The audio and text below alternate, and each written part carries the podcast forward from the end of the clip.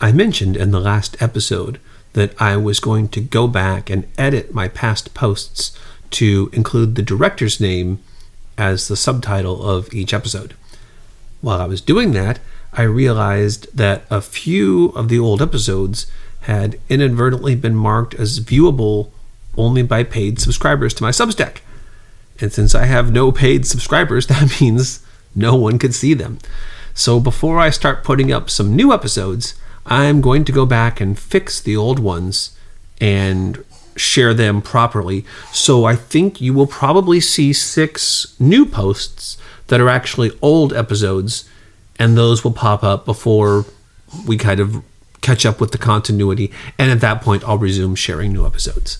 So that's all. Shortest podcast ever, just a little bit of house cleaning there. So now you know why you're suddenly going to see an old movie popping up. So there you go. Enjoy.